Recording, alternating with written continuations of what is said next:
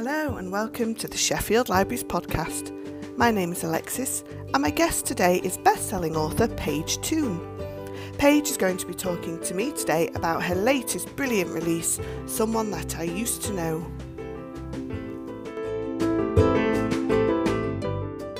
Welcome to the podcast, Paige. It's really, really lovely to have you here. Um, first things first, for anyone who may not, by some miracle, have come across you and your work, could you please just tell us a little bit about yourself? Well, my name is Paige. Thank you very much for having me too.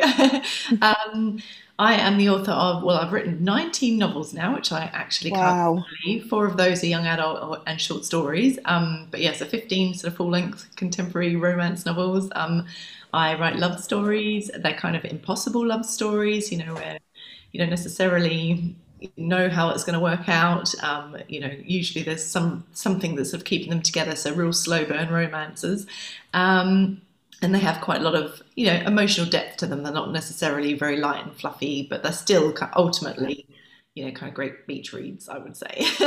yeah, I would completely agree with that. I would completely agree with that. It's not you, they're not your typical chick lit. No disrespect. I love chick lit, so it's no disrespect to that at all. But there's definitely a. I think you put an added level of depth into your stories. Uh, so your latest book, Someone I Used to Know, is released today. So for anybody who's listening to this next year or in a few years' time, Thursday the 24th of June 2021. Congratulations. Good luck with it. Um, you're a really prolific author, as you've just said. You've had 19 books out now. Uh, does a new release ever lose its shine? No, definitely not. No. And I mean, this one, I've, i think I'm, I'm always excited. I'm I was more nervous when the earlier ones started coming out because you know you just I had, had less sort of well, a lot more doubt, I guess. So yeah, it's complete unknown, isn't it? but I've kind of like come to learn over the last sort of 14, 15 years, you know, that if I love writing it, then there will be readers out there who love reading it. So mm. I kind of, I'm just so excited about this one. I just can't wait to hear what the readers think. And reviews are starting to trickle in now. So, um, so that's really, yeah. And, um, you know, there's, there's, yeah, it's, it's exciting. I mean, this, this book and The Minute I Saw You, that was released in 2020, um, have both been kind of released during COVID times. So we're not going to drag on about COVID because I think we're all quite bored of it now. But has this affect, affected book promotion for you at all? Has it changed things massively? or normally, normally this time of year, like a couple of years ago, you know, I went and did a tour with um, with Lindsay Kelk and a bunch of other author friends. Oh, wow! Which is just so much fun, you know, because we get to go and you know, kind of sit up on a stage in front of a live audience and chat about books and all sorts of rubbish and, you know, answer reader questions in person and do signings and things. And it's just, it's such a lovely thing to be able to meet the readers, you know. Mm. It, it still, it often, I still want to pinch myself, you know, I'm doing my absolute dream job and I love every minute of it. But a lot of the time it doesn't feel real, you know. And mm. when you go on these, you know, go and do an event and actually meet readers, you know, something, oh my God, people actually read my books, you know, it still feels so kind of unbelievable, you know. So, yeah, so I miss doing that. And um, we don't have any sort of big events organised yet. I'm hoping mm. we'll be able to do the odd thing. In fact, I know Lindsay Kelk is coming over in November, so I'm hoping, you know, fantastic, yeah, for, for an event at some stage. That'd be great. Yeah, I think we're all we're all hoping that come autumn we might actually be able to meet people in person. Although, from our point of view, this podcast was launched during COVID, and we've spoken to so many different authors that we would never have been able to reach out to, like yourself. So it's been fantastic for us because we've actually been able to to meet online so many different people and chat to so many different people. Definitely, that that is a real positive that's come out of yeah. this. Because, you know, like I did a big um, online event with Waterstones, and Louise Pentland and Lindsay Kelk and Josie Silver all came and sort of you know joined in, and you know we had like 200 readers, and they were they were from anywhere in the world. Yeah, so amazing that you know to be able to allow readers from anywhere to kind of come and join. Absolutely, yeah. So I am going to ask you actually a bit more about the content of the book soon, with no spoilers, obviously. Um, but presumably, you wrote someone I used to know during 2020. Did this affect your writing process at all? Because it's a story absolutely seeped in family and biological, and non biological relationships. It must have been quite difficult to write that during quite an isolated time. Actually, we were parted from people that we care about. It was. I mean, I would say this is probably my most emotional book to date, you know, and certainly for me writing it, you know, I found it incredibly emotional. I'm really missing my family right now in Australia, mm. you know, my mum and dad, and it's been almost two years, you know, since I've seen mm. my brother and my niece and nephew, and oh. you know, it's, it's like really, it's really tough. Um, I was lucky in the sense that I, I tend to do all of my writing in September, October, November. You know, I sort of just really kind of knuckle down and do it. That was the one term that the kids had a full term at school. So wow, goodness for that. But um, you know, I wrote most of it still down in you know in got, we've got a camper van, a, a um, retired camper van at the end of the garden, and and I sat down there and wrote it most you know mostly down there just so I could kind of escape you know the chaos that was happening in the house. Um, and I think once I just got into it, you know, I was I was away with it. You know, like it just. I always feel like I'm kind of living in this little movie inside my head and experiencing everything that the characters are, are experiencing. Fantastic. You know, it was a it was a lovely writing experience. Again, you know, I, I always have a mad panic about halfway through where I'm thinking, oh my god, I've got so much still left. um, you know, like there's so much to do, but somehow it all kind of comes together. You know, in the last sort of half, you know, just to start sort of picking up pace. And yeah, and I can't kind of, you can't keep me away from my computer. I think that comes across as well as, as a reader. I was pretty much the same. I think the, the whole story played out in my head like a little movie. That's lovely. So your your latest release, I mentioned, it's called Someone I Used to Know. I received this on Monday. Despite working in a library and love reading, I'm not the speediest of readers at the best of times. I like to really absorb a book, but um, I think I rattled this off in two days, purely not because it was an easy read necessarily, but it was just unputdownable. I absolutely loved it. Can you give us an overview of the book and the oh, story, oh, please? That is really lovely to hear. Um, well, so this is a story of Leah. Um, you know, it's told from in the first person. You know, from her perspective. Um, she grew up. Her parents are foster parents, and so she grew up sort of sharing her house and her parents with all of these troubled teenagers that would come and go. Um, and when she's 15, a boy who comes into her life, you know, another 15 year old called George, um, they, you know, are drawn to each other. Obviously, nothing can happen between them because he's living in a house, and you know, and while there's sort of chemistry building between them, you know, they have to, you know, put a stop to it. Um, and then there's another one of their friends, a boy called Theo, and he comes from a very different um, background. His, he's like the son of a local landowner, you know, goes to boarding school normally. And one day he rocks up on their state school bus and he's got his own problems, you know, and own sort of issues with the love and care. Um, but the three of them become really close. The story is told between alternating chapters between a then timeline when the characters are 15 and now when they're 30. And so in the 30 section, Theo like Leah went on to marry Theo. He's not around, but George comes back into Leah's life, and you know the story sort of unfolds. You you know you obviously go back to when they're fifteen and see how you know the characters sort of get together and you know how it sort of plays out, and then alternating with the thirty you know storyline where where we kind of see you know see the resolution and, and what actually happens. And there's a few twists and turns along the way. oh yes, loads. I'm going to be quite honest here. Um, I, my friends say I have a bit of a heart of stone when it comes to going to the theatre. I remember once not crying when the whole house was crying, and reading books. I don't generally cry, even if they're quite emotional. I think there's only a couple of books I've read in my lifetime that have actually made me cry. Um, someone I used to know, I actually made me properly cry three times. Really? properly properly cry. So you broke me.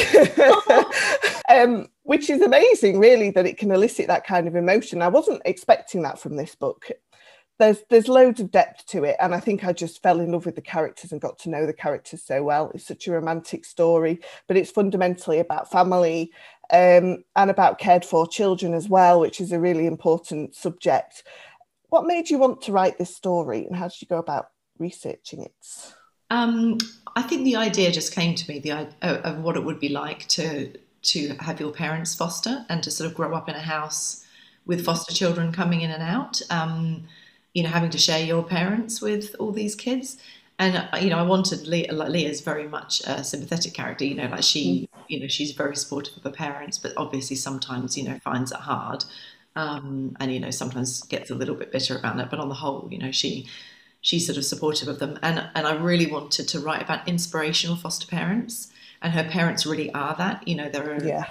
lots of different people who you know might sort of choose to you know foster for hopefully for the right reasons but you know there are people out there as well who might just foster because of the money and you know you have these sort of horrible stories that you hear um, so i just wanted to write something really inspirational that you know maybe one day someone might read this and decide to actually go and do it you know for the right reasons. And i found out during doing during my research process that um it's not uncommon for siblings to be separated which mm. i found utterly heartbreaking. And and what's unfortunately not uncommon is for a older child to be put into the care system and their younger siblings to be put up for adoption so sometimes they don't even get to say goodbye you know and I, when i heard that i you know i wanted to shine a light on that that's george's situation in the book yeah. you know, he's a 15 year old boy he's gone into the care system and his younger sister little sister has been put up for adoption and you know and uh, my friend who told me this who she works in family court and um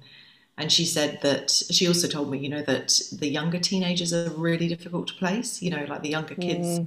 People are happier to sort of take on the younger kids who maybe haven't been quite through quite so much, and they're just easier to sort of handle. Or the much older teenagers who are on the verge of kind of aging out of the care system. But she said the younger teenagers are really hard to place. So again, mm. I wanted to sort of shine a little bit of a light on that. Those are, you know, it's mostly sort of the younger teenagers that Leah's mm. parents take in. Um, so yeah. George's story was accounted for two of my cries.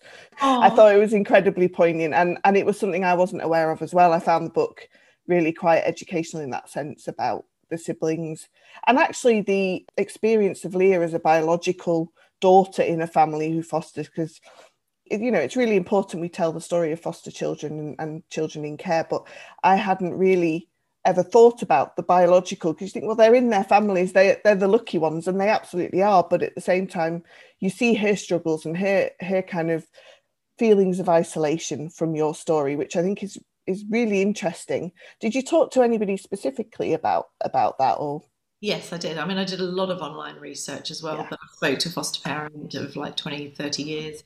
Um, I spoke to her daughter, actually. You, oh, know, wow. who, you know, she's an adult now, but, you know, she was able to give me some sort of examples and, you know, t- tell me about her childhood growing up. And I spoke to people who work in schools with looked after children, you know, so I got a really good overall idea. And then, like I say, a lot of internet research, you know, a mm. lot of reading up, you know, from foster parents and you know watching videos on YouTube. And one thing which you know um, came to my attention, which I wrote into the book as something that Leah's mum say, says to Leah, is just how much anyone can do to kind of help the overall picture. You know, which I really loved. This, you know, this really moved me when I read it.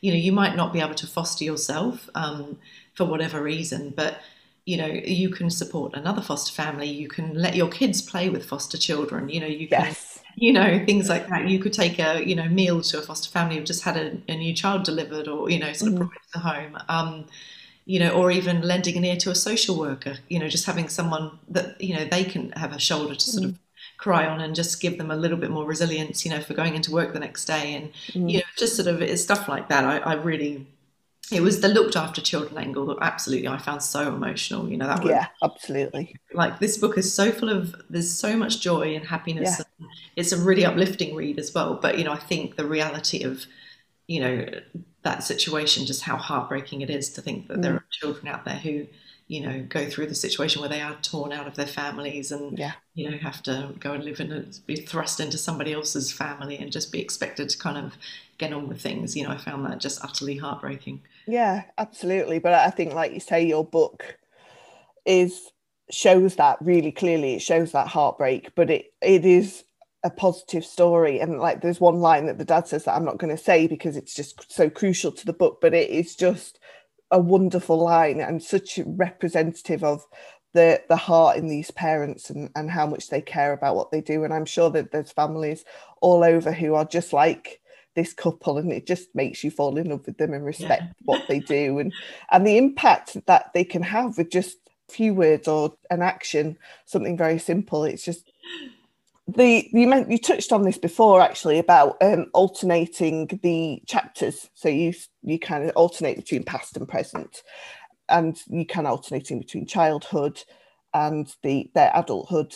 And I think although they're just snapshots, because the chapters are quite short actually, so you don't get a huge chunk of information about their childhood, but they're little snapshots that really help you to kind of build up an affection and an understanding about where these adults have come from and how they've grown and and actually how wonderful they are as human beings. And i think that's why i got so emotional because through the alternations in the, the chapters i just really grew to love and understand and feel like i knew these characters.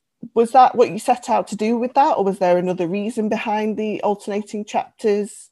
No i just really wanted to i, I think it's so important to understand where they've come from and yeah. i'd rather show than tell you know so to be able to actually sort of live inside leah's head mm. when she's 15 and meeting you know theo and george and you know being there when she's got I think there are nine people living under her roof you know at the at the beginning of the novel you know so i think to be able to be there and experience that journey with her and um you know as i wanted when i started writing this i, I tried to write it with the alternating chapters. You know, I, I, I try to write it as you read it, but I mm. kind of got to a point where I then needed to just put aside the present day and just live with them through, you know, the whole the the earlier section, just so I could really know their own journey before I came back to them in the present day. Interesting. Yeah, so I didn't end up, you know, I ended up at the end of weaving those chapters in and you'll mm. find that the front sort of the front first half of the book is a little bit more kind of heavily weighted towards the 15 section you know but and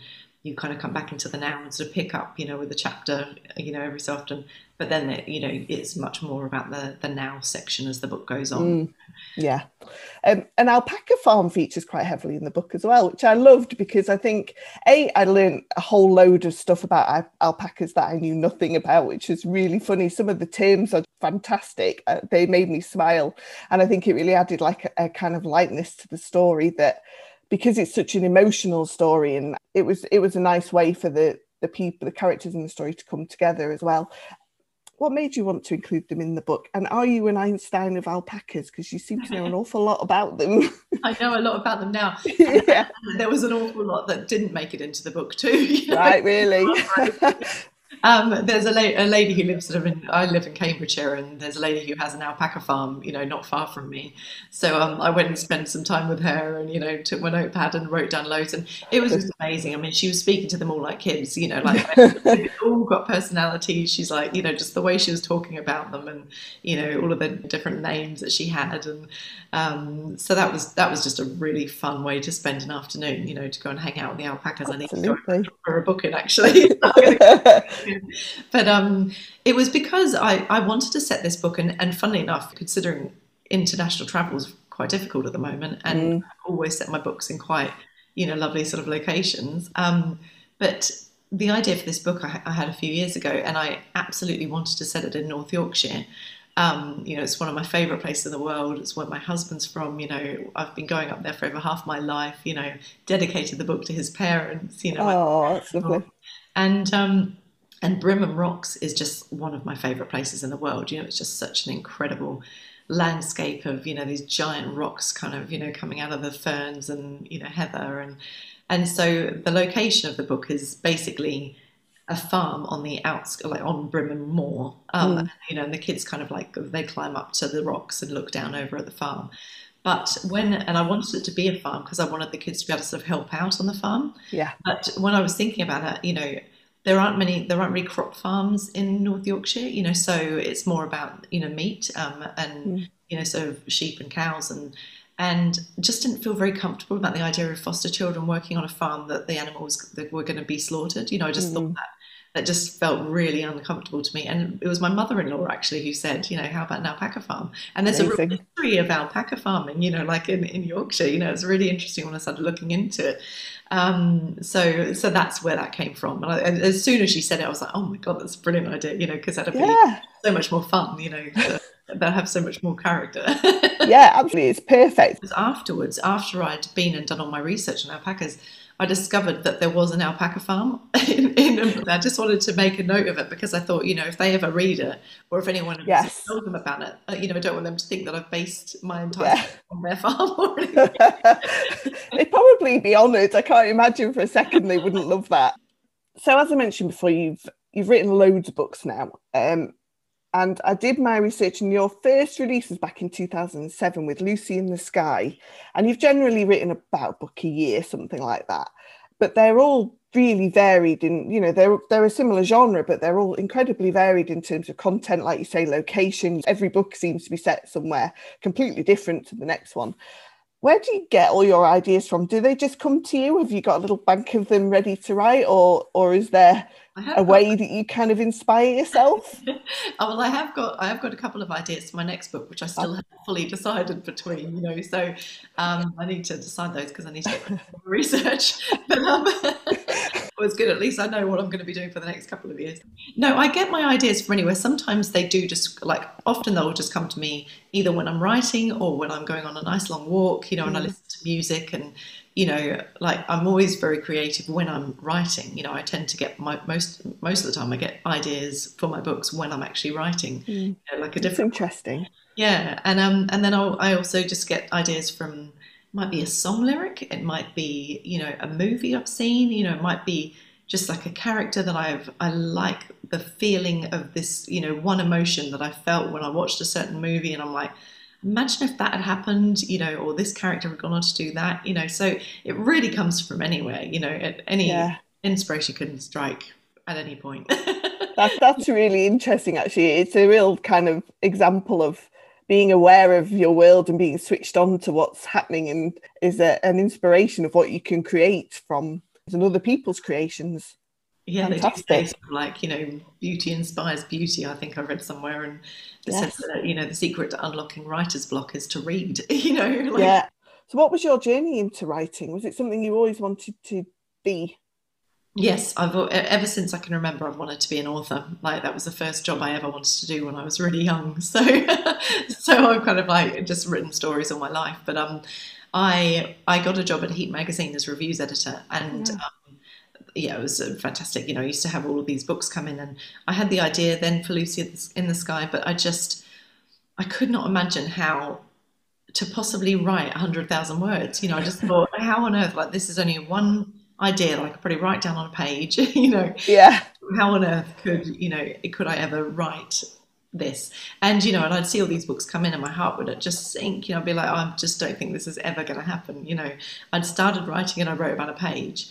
And then um, I had a very, very lucky way into becoming an author. You know, don't hate me. But um, I, went, I, went, for lunch with um, with a, a, publicist from Simon and Schuster, and he'd become friends over the years. You know, like we, we would hang, hang out, you know, in a friend, you know, in a friend sort of capacity. Um, but he said to me, you know, during this lunch, he said, "You should get a book deal, love." You know, it, it, he said, "You know, you should you should write a book." He said, "You get working you know, because at the time he was like one of the biggest selling magazines yeah. in the world. You know, it was like selling like six hundred thousand copies. And it was kind of the real heat heyday, you know, when it was doing, you know, just yes and so I was really well placed, you know, at a good magazine that everybody wanted to get into the heat chart, and I was responsible for like the book chart and everything. And I said to him, Well, I do have an idea. And so I told him the idea for Lucy in the Sky, and he said, I love it. I'm going to go back and tell my publisher. I was just, my my heart was beating. So oh my God, really? You know. And five minutes after I got back to the office, I had an email from her saying, Nigel's just told me your idea. I'd love to meet. Um, can we go for breakfast in a week? And so that, as soon as I knew, as soon as I thought, oh my God, this might happen, I started writing. And so I wrote the first three chapters and a 5,000 word synopsis. And my brother came up with the title Lucy in the Sky.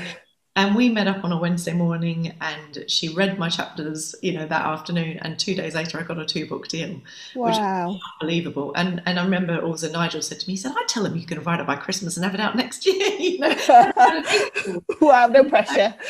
Honestly, it was, it was, but I, I, for some reason I did, even though I'd never written a book before. I had a job, and um, but it really worked. You know, just having I had three and a half months to write it, but I ended mm. up writing it in two and a half because I was wow. just so completely like connected to the characters and, yeah. and I've written books really quickly ever since because I just find I'm it's so immersive to just yes. be in their world for this short space of time you know where I can't really you know can't think of anything else and mm. you know and it's also quite it's a quieter time of year like after the summer and you know I've kind of let the book go that I've just publicized you know I can kind of let those characters gently sort of go away now and yeah. then on the next one. So that's yeah. really interesting. That's fantastic. I love it. I mean, the thing is, I mean, yes, getting into publishing is hard. We know it's a very difficult industry to get in, but also I think we're really fortunate is that we have social media we have the like i know lots of publish uh, authors who've got published through twitter just chatting to publicists and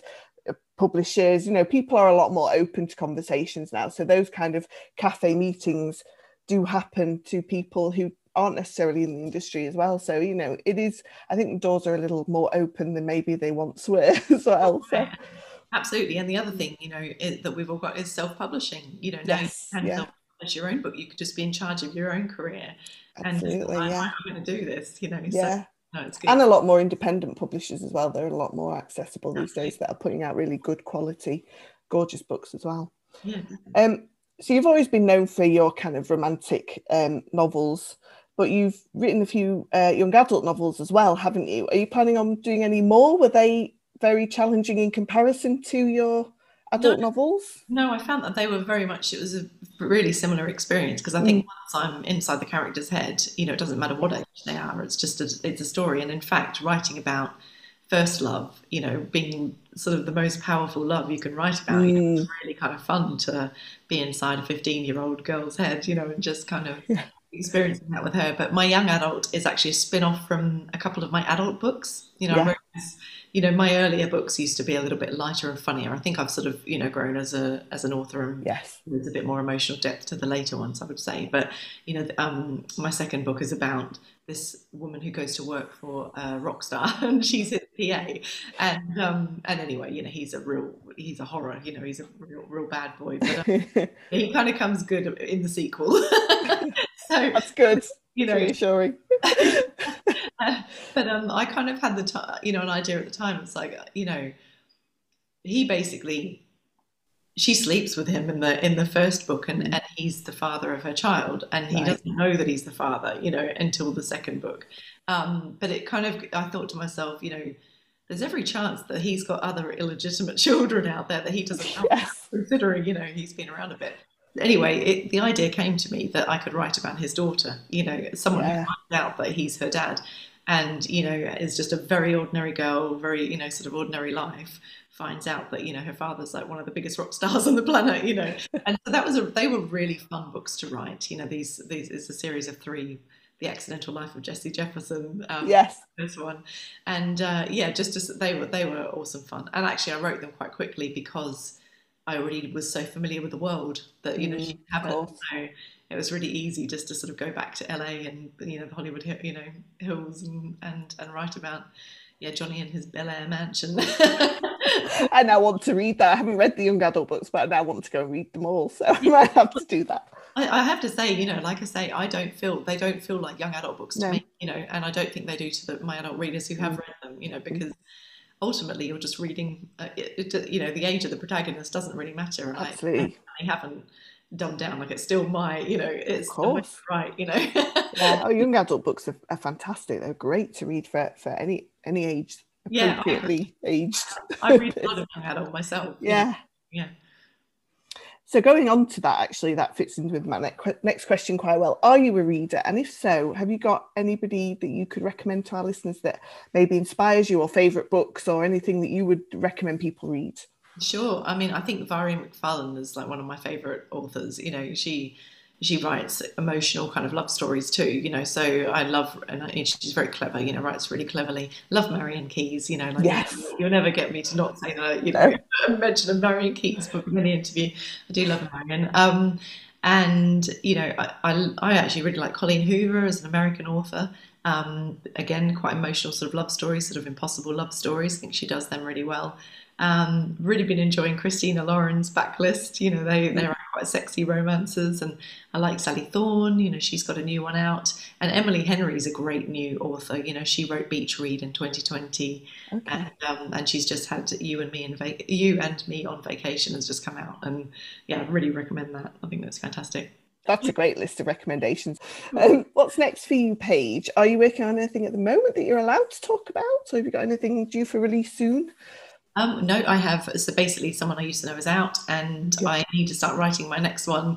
And I still, as I say, haven't fully decided. you know, one one idea is a little bit lighter and funnier, and the other one has sort of like similar kind of levels of emotional depth. I would say to someone I used to know. So I think I might do a bit lighter and funnier next year. You know, I think it'd be quite nice, but it's just once an idea takes hold and I can't, you know, I can't stop. Yeah.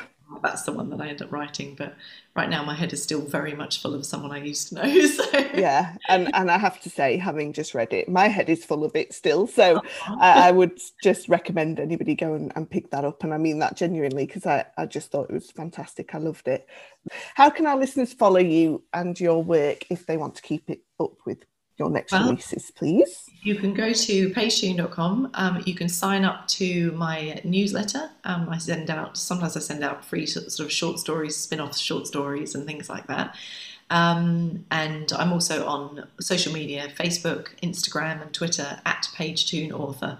And I love hearing from my readers. I respond to each and every one. So, so That's lovely. You, you get in touch. It'd be lovely to hear from you. And someone I used to know is out now.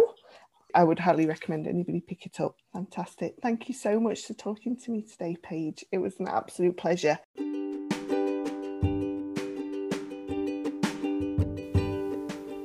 My guest today was Paige Toon, and you have been listening to the Sheffield Libraries podcast, the place to hear authors discuss their work, to explore stories, fact, and fiction that we think deserve to be heard. I hope you'll join us again.